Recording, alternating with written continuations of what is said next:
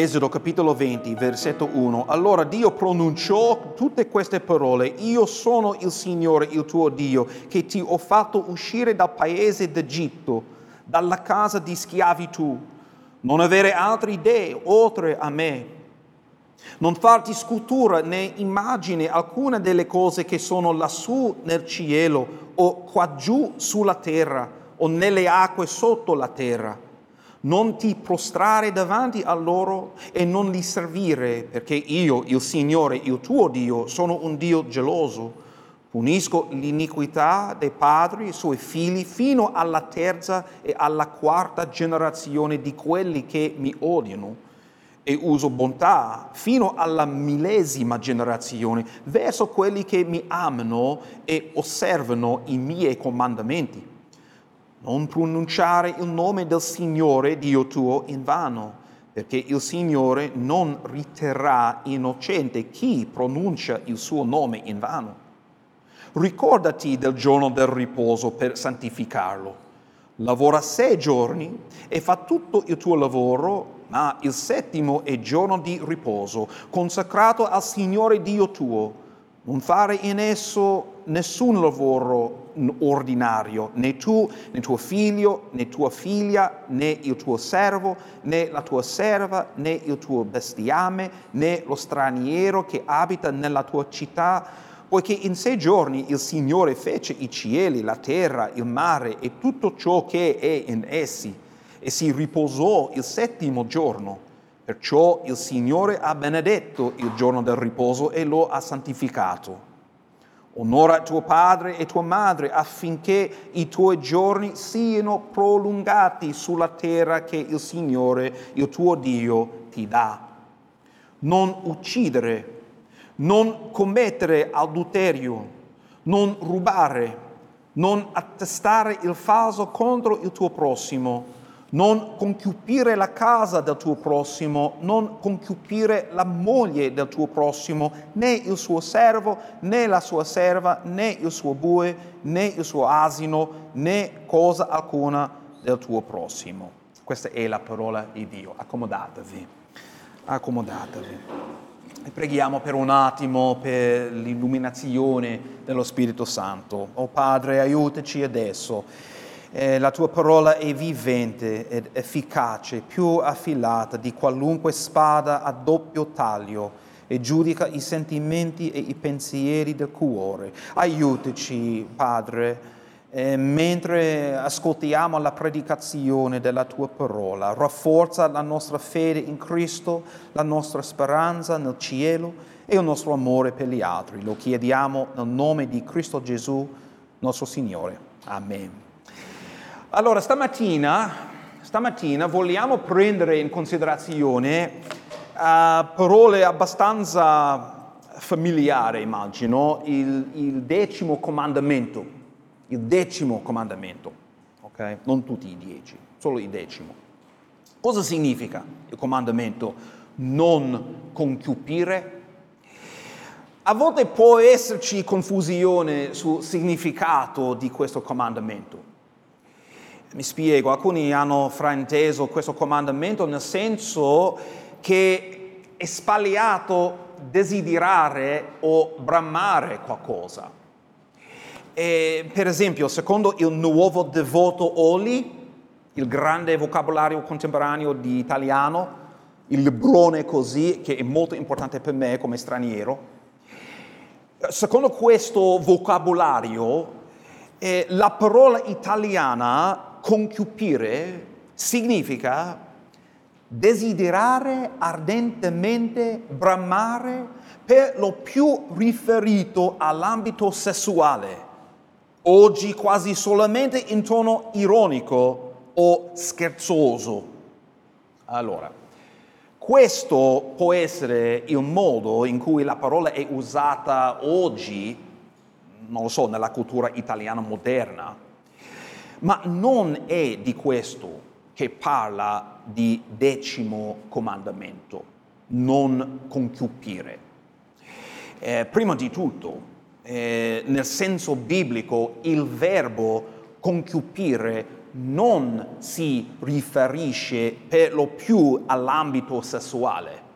Eh, notate che Dio comandò gli israeliti non concupire la casa, per esempio, del tuo prossimo o né cosa alcuna del tuo prossimo.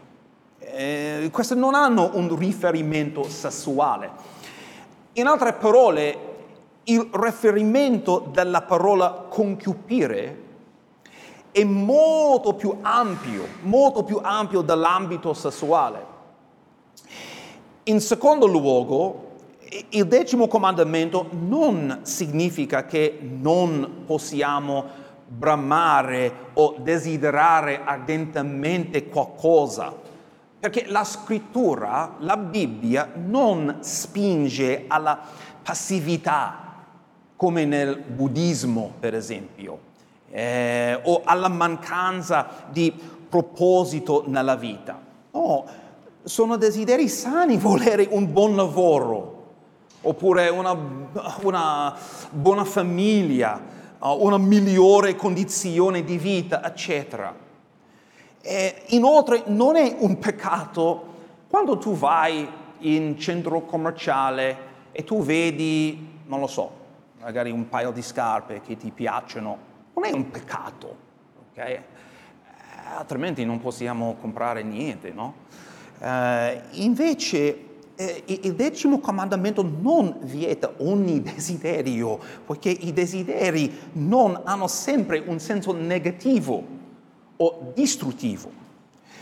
Anzi, Dio, Dio ci comanda di portargli i nostri desideri e pregare per i nostri bisogni, no? Come abbiamo fatto stamattina, dacci oggi il nostro pane quotidiano. È un desiderio no?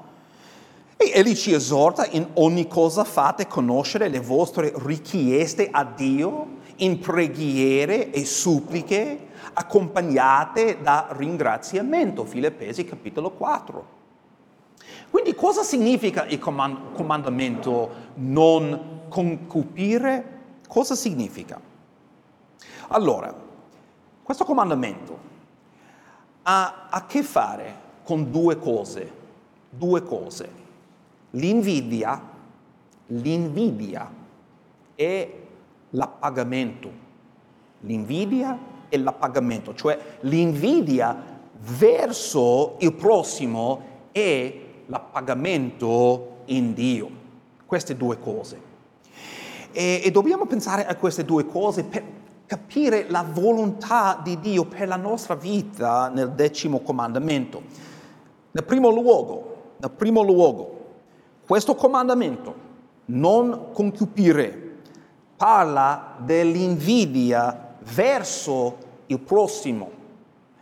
E notate che Dio comandò gli israeliti non concupire la casa del tuo prossimo e non concupire la moglie del tuo prossimo, eh, né il suo servo né la sua serva, né il suo bue, né il suo asino, né cosa alcuna del tuo prossimo. Come nazione santa in patto con Dio, Israele doveva riflettere la santità di Dio con il loro amore reciproco e non con l'invidia, perché l'invidia è una brutta cosa. Eh, Dio ci ha chiamati ad amare il nostro prossimo, non a invidiarlo. Come Paolo dice, l'amore non invidia. Prima Corinzi, capitolo 13. A volte eh, dimentichiamo, possiamo dimenticare questo. L'amore non invidia. L'invidia invece è una forma di odio è un'opera della carne, come Paolo dice in uh, Galati capitolo 5, ora le opere della carne sono manifeste, manifeste e sono fornicazione, impurità, dissolutezza, idolatria, stregoneria, inimicizia, dis- discordia, gelosia, ire, contese, divisioni, sette, invidie, invidie, l'invidia è una brutta cosa. E con l'invidia non possiamo amare senza ipocrisia. E non possiamo rallegrarci con chi è allegro e piangere con chi piange, perché l'invidia blocca queste cose.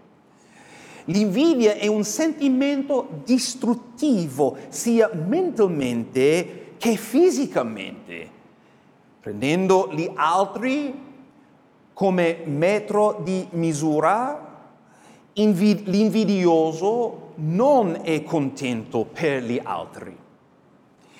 E quando loro, per esempio, hanno successo, o riescono a godere di qualcosa di cui lui o lei non può godere. Invece l'invidioso vuole che loro soffrono allo stesso modo di lui o lei. In realtà l'invidia è la postura emotiva più comune ogni qualvolta ci troviamo a esprimere giudizi e valutazioni sugli altri. Il problema è che l'invidia uccide la nostra contentezza. È una brutta cosa. E ci fa sentire risentiti, irritabili, arrabbiati e persino depressi a causa dell'invidia. L'invidia. Ecco perché uh, nell'inferno dantesco uh, c'era un posto in cui um, l'invidioso si ritrova con uh, gli occhi uh, cuciti. Vi ricordate questo, questa storia? È molto interessante, no? affetto dal, del malocchio che si ritorce contro di lui. Eh, Dante era brillante per descrivere questa cosa, perché la condizione dell'invidioso è infatti tale da indurre in lui la condizione di sofferenza che vorrebbe vedere nell'altro. Ecco perché gli occhi era così, erano così, perché l'invidia è una brutta, brutta, brutta cosa. Come il proverbio dice, un cuore calmo è la vita del corpo, ma l'invidia è la carie delle ossa. Proverbio 14, versetto 30. L'invidia è particolarmente pericolosa per il credente poiché distrugge la nostra contentezza e gratitudine e questo ci porta al secondo punto eh, a cui si rivolge questo comandamento, l'appagamento l'appagamento. Quindi il decimo comandamento parla dell'invidia verso il prossimo e parla anche dell'appagamento in Dio. Perché con il decimo comandamento il Signore voleva insegnare al suo popolo a trovare in Lui, in Lui il proprio appagamento. E come sapete la, la storia di Israele nel deserto è una storia di scontentezza, no? eh, gli israeliti. Eh, era, era, abbastanza brutta questa storia, perché come sapete la, eh, questo popolo era stato liberato dalla schiavitù d'Egitto, eppure continuava a mormorare, mormorare a lamentarsi di fronte a Dio eh, concupendo ciò che aveva lasciato in Egitto, invece che rallegrarsi di ciò che aveva ricevuto dal proprio Salvatore. E Dio ha fornito loro cosa? Mana, acqua, nel deserto. E li proteggeva e li curava, come un pastore cura le sue pecore. Essi tuttavia avevano cuori amari e pieni di invidia e scontentezza. Molte volte il popolo voleva mettere Dio sotto processo di Israele. È una brutta storia. Eh, però la storia di Israele in un certo senso è la nostra storia, no? La nostra storia. La storia di Israele è come uno specchio praticamente. Tutti noi siamo come gli israeliti in un certo senso, carissimi, pronti a mormorare di tutto ciò che è sbagliato nella mia vita e lenti di apprezzare la bontà e la misericordia di Dio.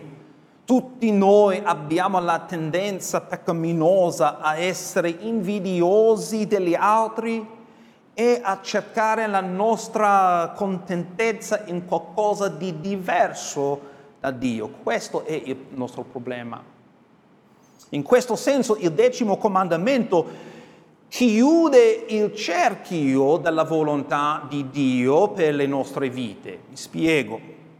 Vi ricordate che il primo comandamento, cioè non avere altri dei oltre a me, ci pone la domanda fondamentale, qual è la cosa a cui tu guardi più di ogni altra cosa per il tuo senso di identità, sicurezza, speranza, gioia, significato. E in realtà Tuttavia il decimo comandamento ci pone la stessa domanda. Qual è la cosa a cui io guardo eh, più di ogni altra cosa per il mio senso di identità, significato, gioia, speranza, sicurezza? Cosa credo che mi renderà veramente contento? Cosa deve succedere affinché io sia contento? In vita, in realtà qualsiasi cosa a cui guardiamo più di quanto guardiamo a Dio per il nostro senso di identità, significato, gioia, speranza, sicurezza e contentezza è per definizione il nostro Dio. Questa è l'idolatria.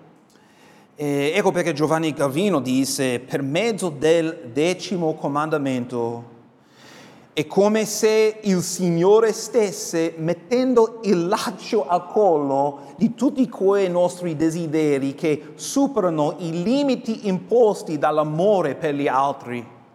Tutti gli altri comandamenti proibiscono le azioni che vanno contro alla regola dell'amore, ma questo, il decimo, proibisce persino di concepirle nel proprio cuore.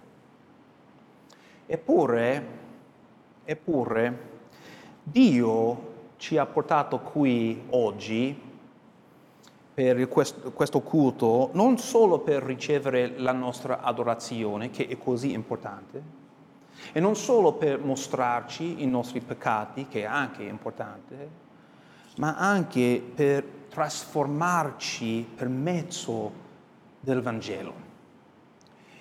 E nella sua grazia incessante il Signore continua a ritracciarci nella nostra ingratitudine e continuare il suo lavoro di santificazione in noi. Per cui noi preghiamo sempre, no? Aiutami, Signore, aiutami. E quindi questa è una risposta e lui ci porta a pentimento più e più volte e rafforzando la nostra gratitudine per tutto quello che ci ha dato. La buona notizia è quando giunse le, la pienezza del tempo, il Signore del patto, ok, diventò il servo del patto per fare per i peccatori che, ciò che non possono fare per se stessi, cioè obbedire perfettamente alla legge di Dio, tutti i dieci comandamenti, tutta la legge di Dio. E Cristo, Cristo, il vero Israele, ha dovuto incarnarsi assumendo un vero corpo e una vera anima. È l'unico essere umano che non ha mai invidiato un'altra persona, l'unico, l'unico che non ha mai stato scontento con la sua condizione, Cristo. Anche quando è stato tentato, Cristo è rimasto obbediente al Padre, cercando in Lui la sua contentezza. Questo è il nostro Signore. Per esempio nel giardino del Getsemani Gesù fu tentato mentre disse l'anima mia è oppressa da tristezza mortale, Padre mio, se è possibile, passi oltre da me questo calice. Eppure Gesù si sottomise alla volontà di Dio, de, del Padre, facendosi obbediente fino alla morte. Disse, ma pure non come voglio io, ma come tu vuoi. Quindi a differenza di noi, carissimi, Cristo non ha mai guardato a niente più di quanto non abbia guardato a Dio per i, i suoi sensi di gioia, sicurezza, contentezza. Egli amò il Padre con tutto il cuore, tutta l'anima e tutta la mente, adempì perfettamente la legge di Dio.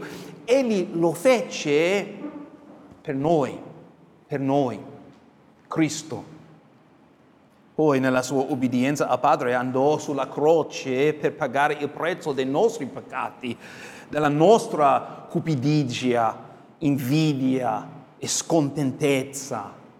Gesù soffrì l'indignazione di Dio contro il nostro peccato diventando una maledizione per noi. Sulla croce Cristo divenne il peggior eh, idolatra in tutta la storia del mondo, il, il peggior, l'invidioso nella storia del mondo, poiché tutta la nostra idolatria, cupidigia, invidia e scontentezza gli fu imputata. Come dice Paolo in Galati capitolo 3, Cristo ci ha riscattati dalla maledizione della legge, essendo divenuto maledizione per noi. Cristo. La sua risurrezione il terzo giorno è, è, dimostra che la sua morte è stata sufficiente a coprire tutti i peccati di chi confida in lui. Quindi la, la buona notizia stamattina è che ciò che la legge richiede, Cristo provvede. Questa è la buona notizia. Come dice l'Apostolo Paolo, Cristo è il termine della legge per la giustificazione di tutti coloro che credono. Ma c'è di più buona notizia. E non sono tutte le buone notizie.